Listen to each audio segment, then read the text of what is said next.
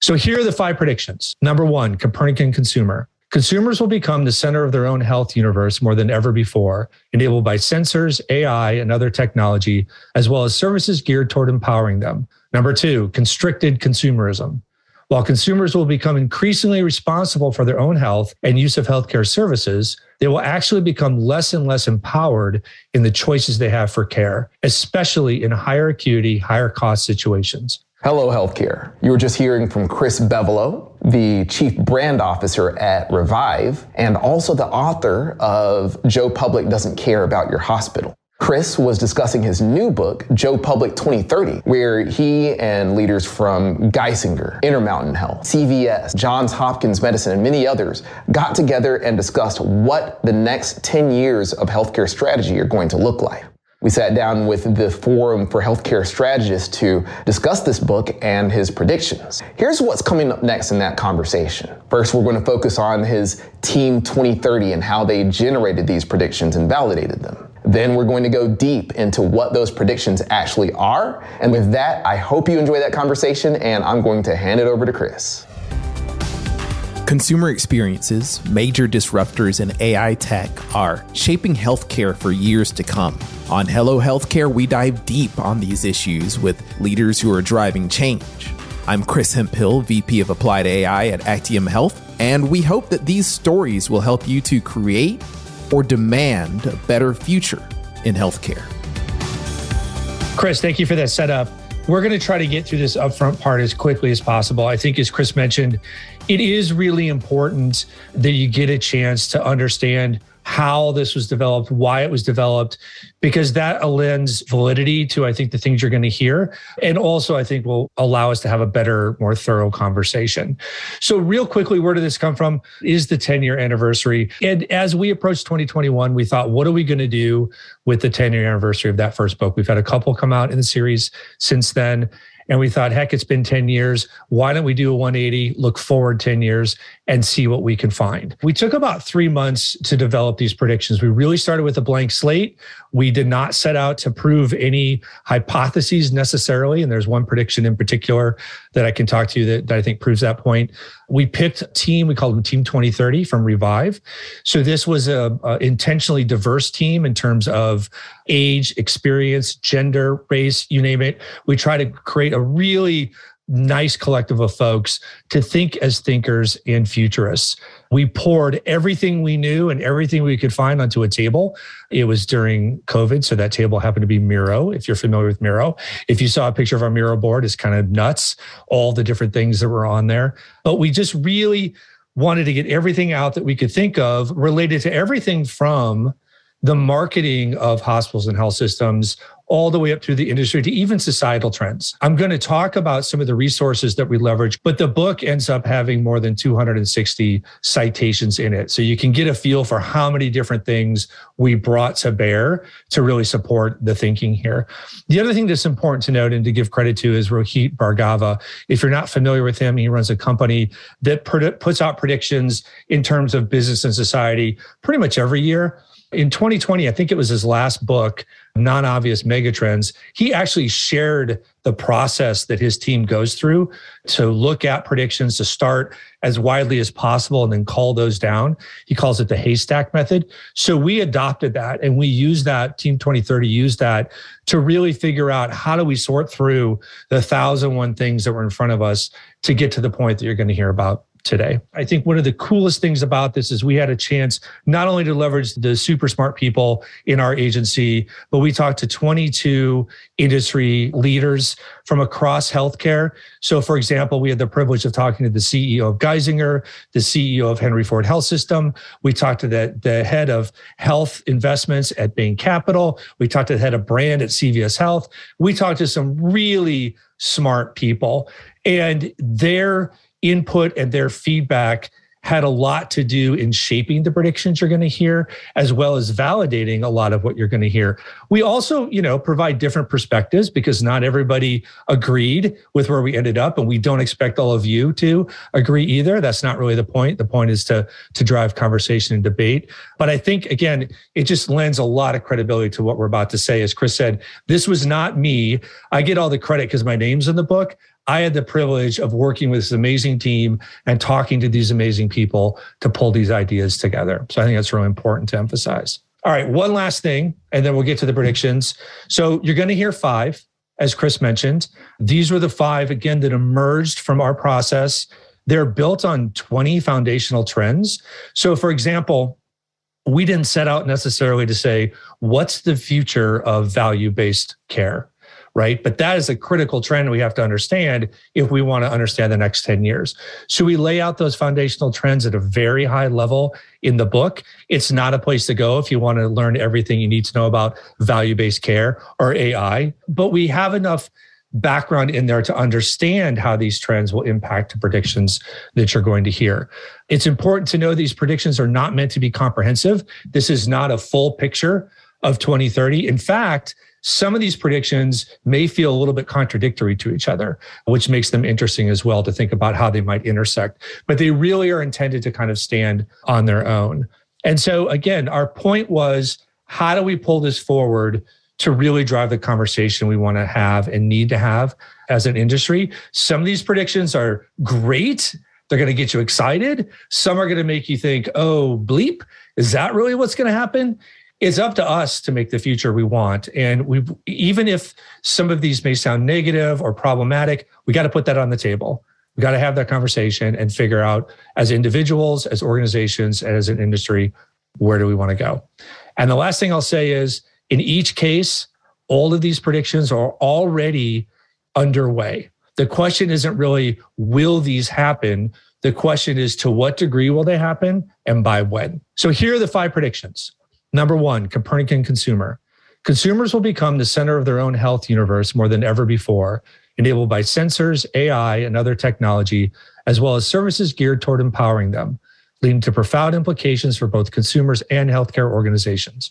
Potential results could include a dramatic reduction in the need for primary care clinicians, an entirely new sector devoted to personal health management, true precision medicine combined with health management, and more.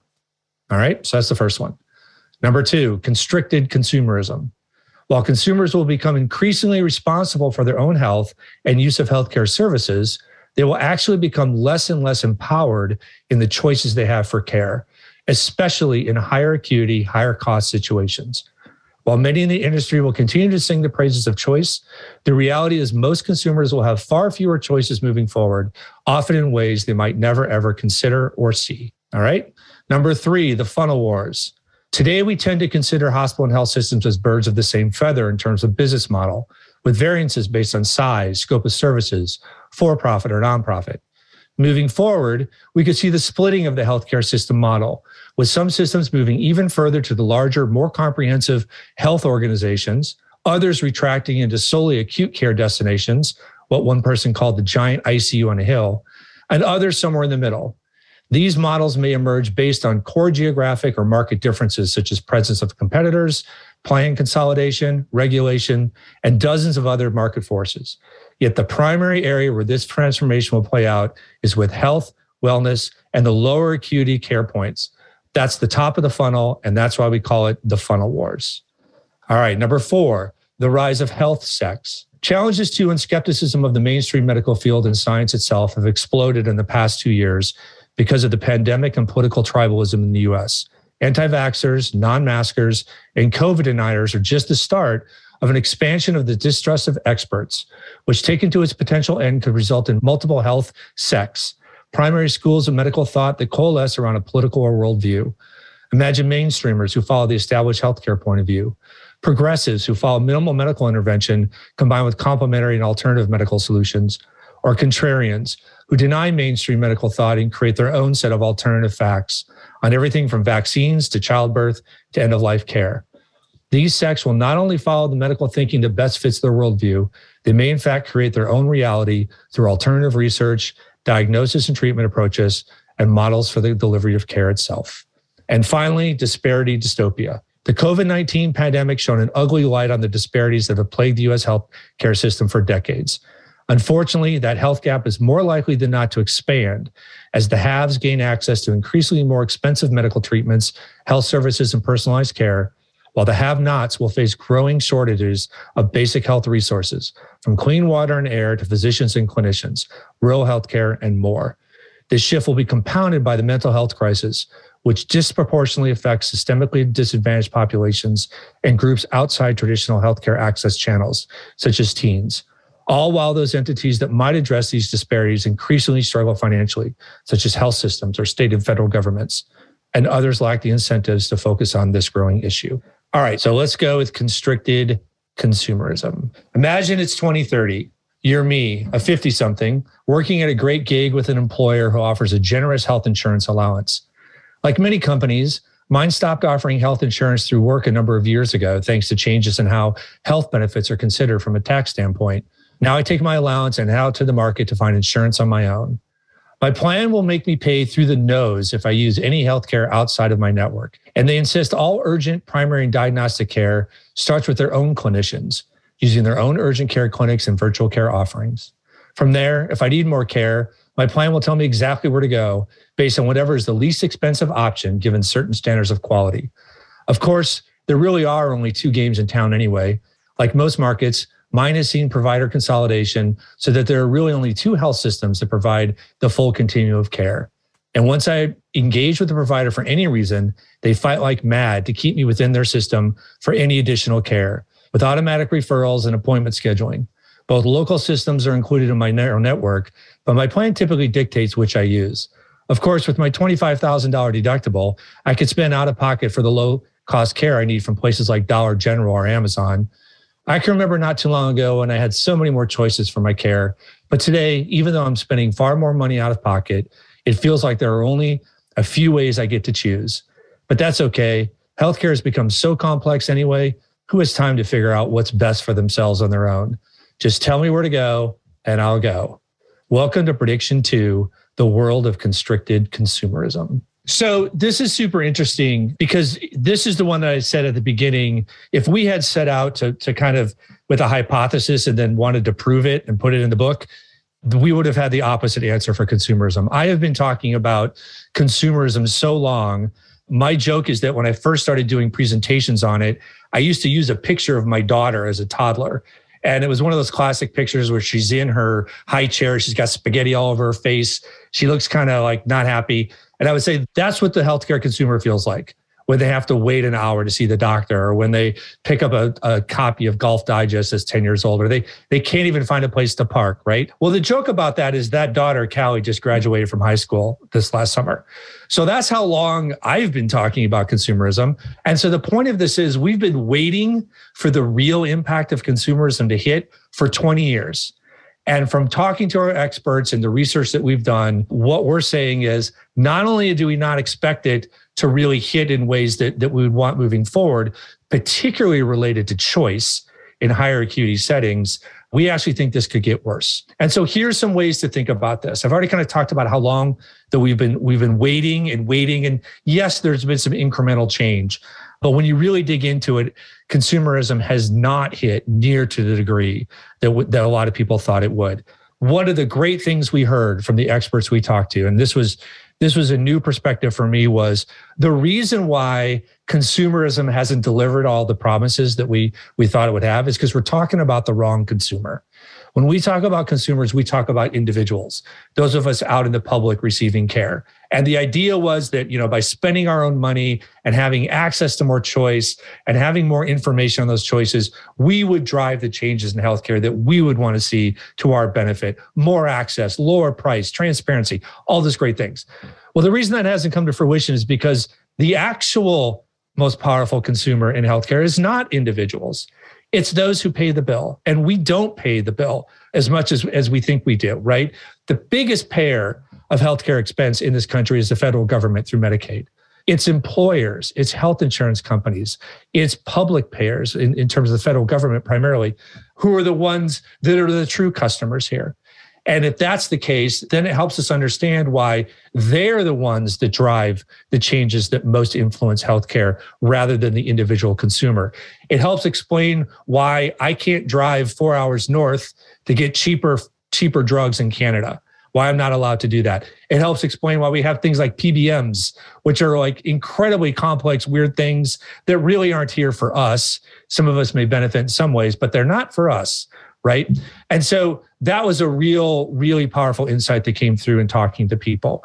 We know that payers are going to be payers. We know insurance companies really try to restrict that's part of their job right is to to limit costs and so you see people going through tiers they're steered now you have folks you know all of them all of the major health insurers are integrated in some way in terms of providing care now and in different ways but of course you've got the largest health insurer in united also happening to have the largest provider in this country. If you measure health systems in terms of the number of employed doctors, Optum is the largest health system in this country with over 55,000 doctors, right? And so these folks are really trying to, to guide people to their own care before they go to the legacy hospitals and health system. Providers aren't off the hook here.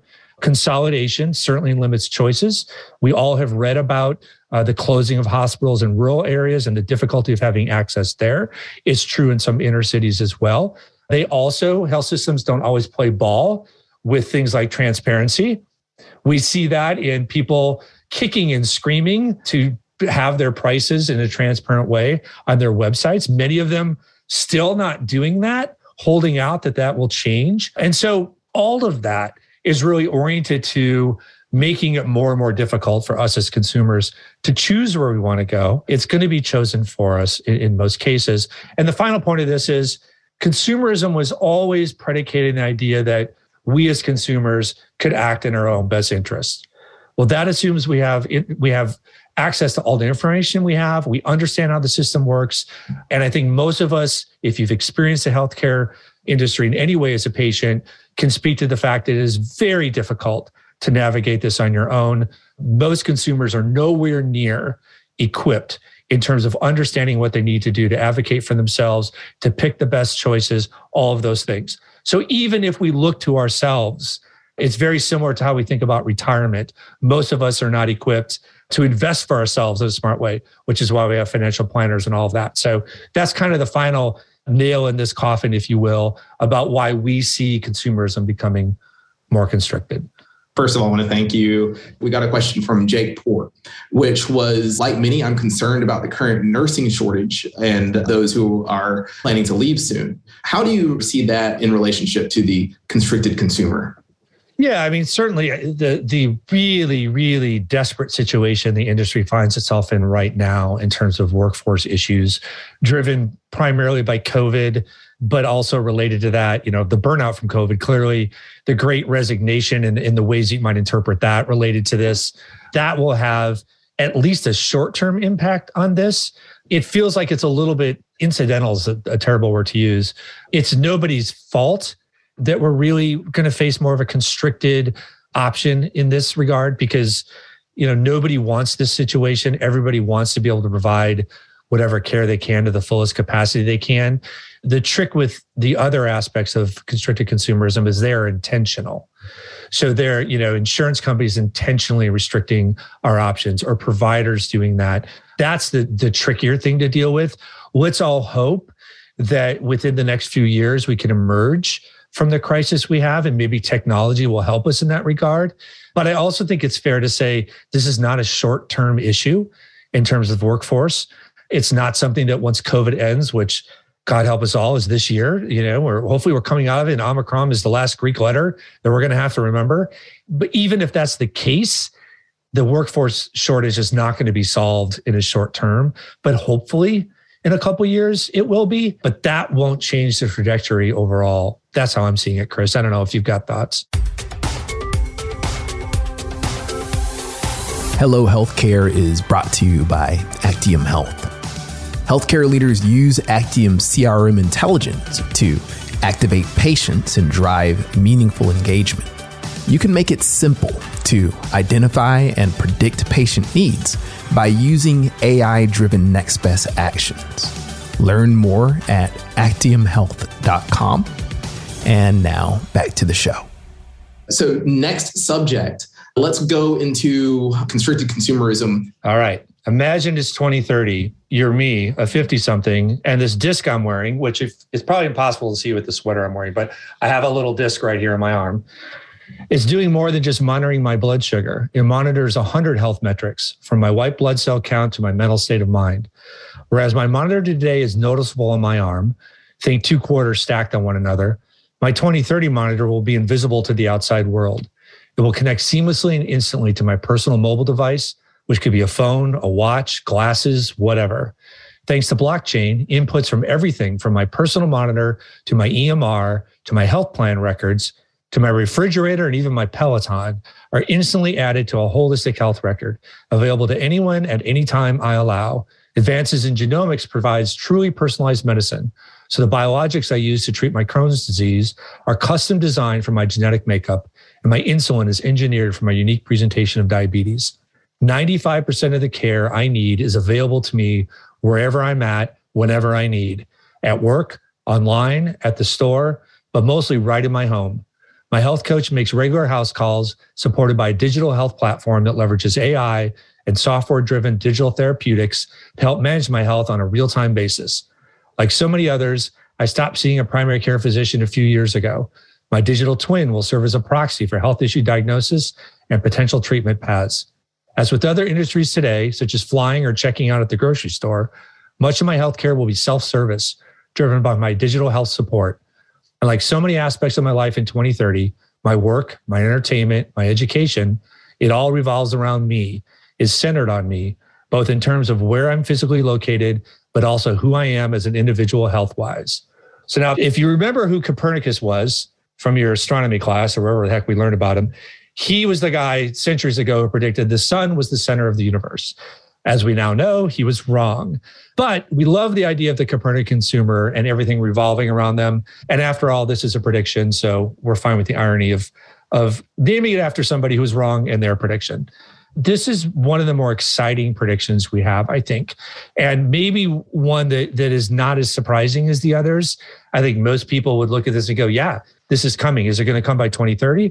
That's the question. But you can see from Dr. Ryu, CEO at Geisinger, there are a lot of organizations that have made this really their vision for what they're going to try to do, whether that's health system wise, whether that's health tech, whether it's, you know, a service company supporting all of this. You can kind of see all the different elements that might be included there. One thing I think is important to note about this is we have, you know, I've spent 20 years really working within the hospital and health system space. And the idea of uh, patient centricity and, and consumer centricity has been around a long time.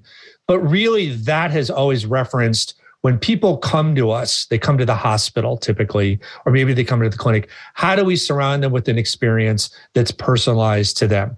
This is really a different, a, fundamentally different concept where everything that's related to health is centered on the individual, where he or she is, where he or she sits, where he or she lives. And that's really a completely different model than what we've been trying to attain and, and was not always the greatest success in terms of patient centricity, right? You hear a lot about dispersion of care. So this goes all the way back to Clayton Christensen, who I referenced in the book time and time again. 10 years ago, he wrote The Innovator's Prescription, which was his follow up to The Innovator's Dilemma, all about healthcare. And he said, look, if we're going to succeed in the healthcare industry and not go bankrupt, we're going to have to see things that happen in the hospital move to outpatient, outpatient to doctor office, doctor office to clinic, clinic to retail, retail to home, home to virtual. And we have seen that happening. And of course, COVID 19 accelerated a lot of that, uh, which is super exciting, right? So we're going to see more and more of that. Blockchain, I am not a blockchain expert. I know enough to be really dangerous, but I know the promise of it. And in we actually have a LinkedIn group that you can go find where we're talking about all these things. And Alan Shoebridge, who some of you may know, said, How is all this going to be connected? And I think things like blockchain have the potential to take all of the data that I mentioned, that narrative, and bring it together.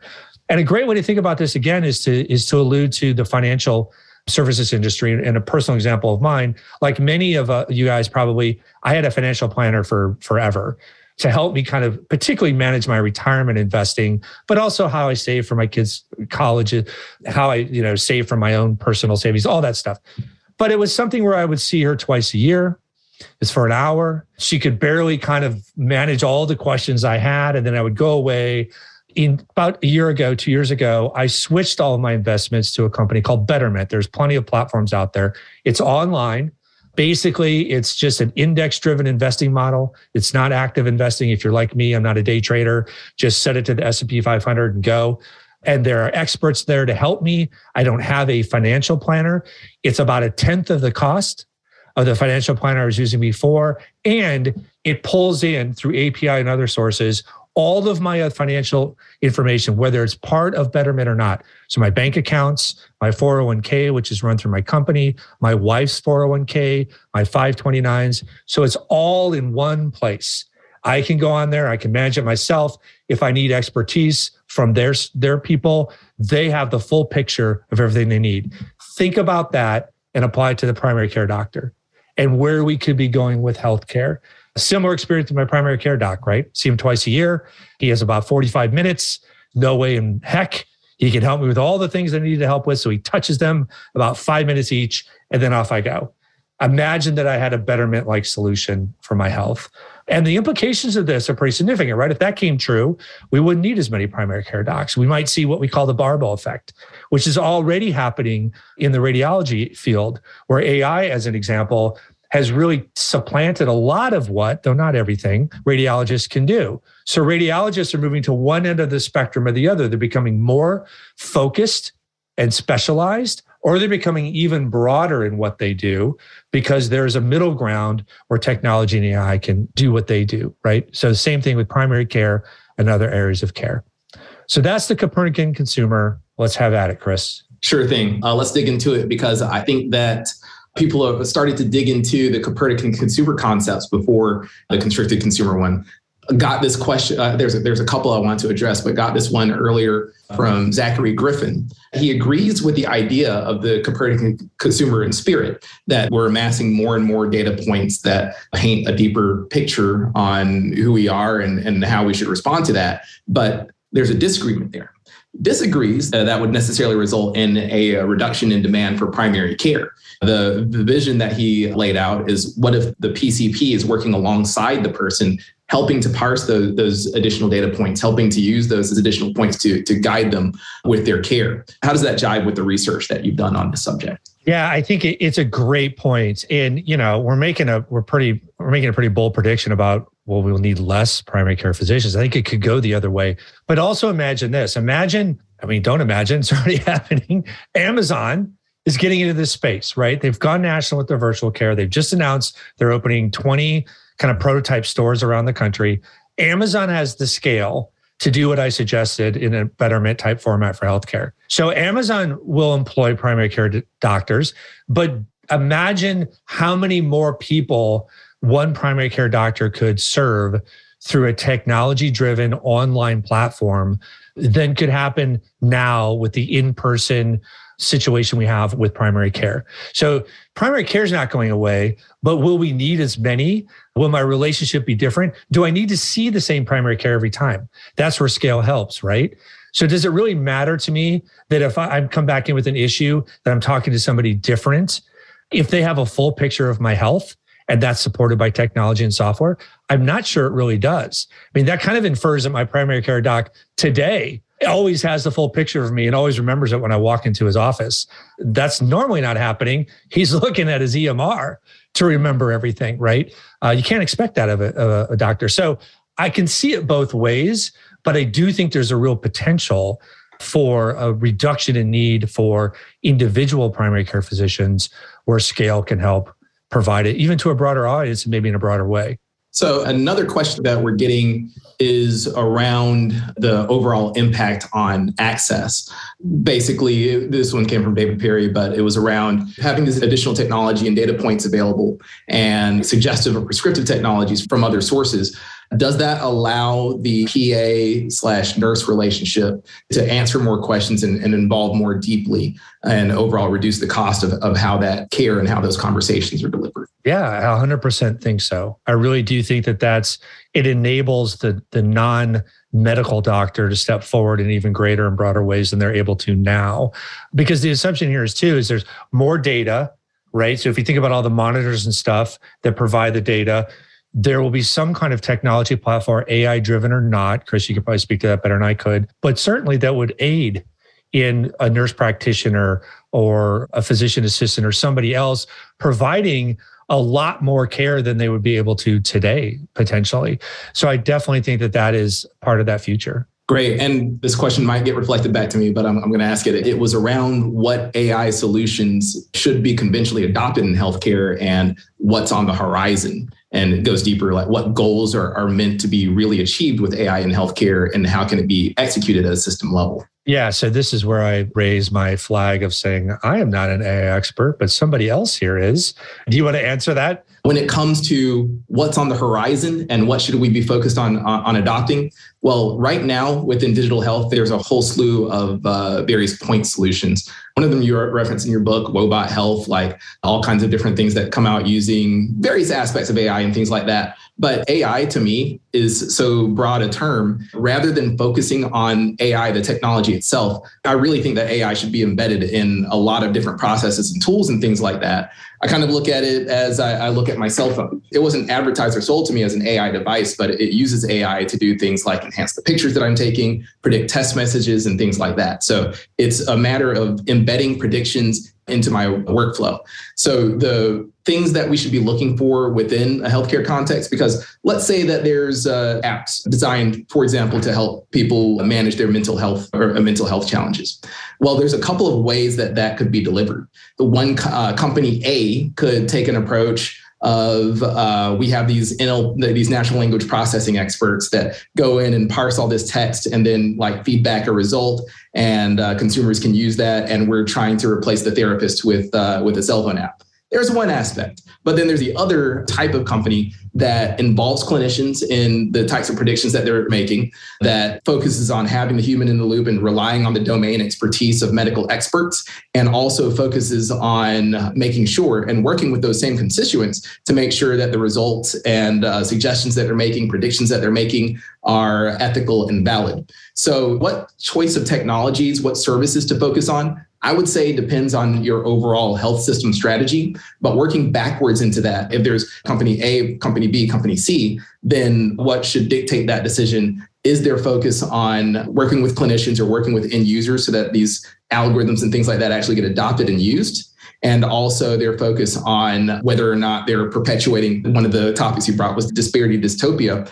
Is this vendor is this partner are there algorithms are there approaches are there problems that they're solving actually perpetuating bias and, and perpetuating right. unethical uses of data. So the technology and path depends on strategy, but there's some very distinct, clear criteria that you can start using to be able to say, well, this approach is is better than this other one. That's great. I think you're making a great argument for your own book here, Chris. So just keep that in mind.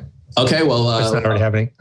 let's partner up on that. Chris and Chris yeah. work together. I like that. Yeah, yeah. Do we want to try to squeeze one more super quick? It is the one that I think is maybe the most, uh, not the most controversial, but I think one that, particularly if you work for a hospital and health system, you most need to hear, and that's the funnel wars. I was hoping you'd let me guess because I, I, knew it was going to be the funnel wars. So again, let me just really quickly kind of explain what we mean by the funnel. It's not too too difficult of a concept, but it can be confusing. Think of a funnel like a triangle, and it's an acuity funnel. So, in general, people enter the healthcare system at the top of the funnel. So, think urgent care, emergent care, virtual care, retail care, health, even, and also sometimes primary care, right? That that can be right up there. And then they tend to funnel down depending on their condition and their situation. So they might move down to specialty care, surgical care, tertiary care, quaternary care.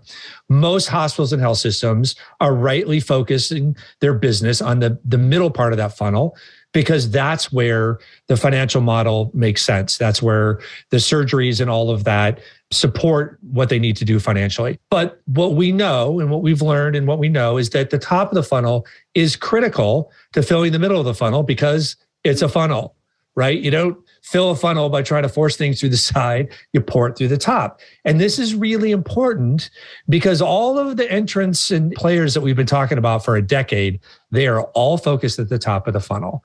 We have seen them trip and fall. We have seen them stumble. We have seen them come and go, but they are not going away.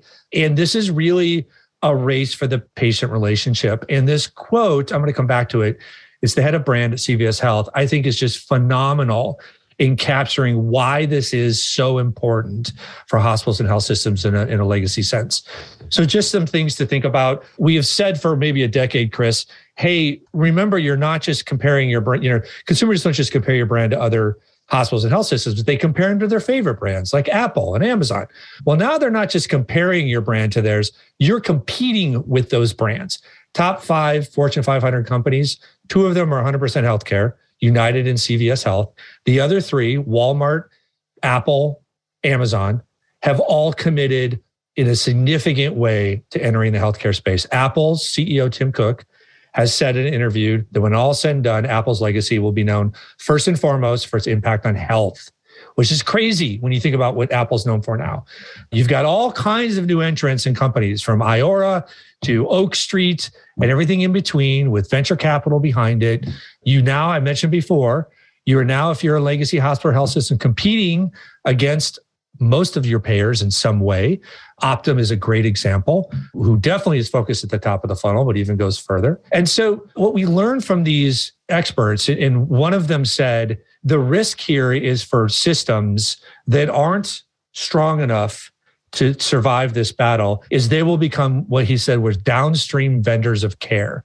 So almost B2B brands, no longer consumer facing brands, but utterly dependent on the patient relationship being referred to them from somebody else Amazon, Apple, Walmart, CVS, you name it.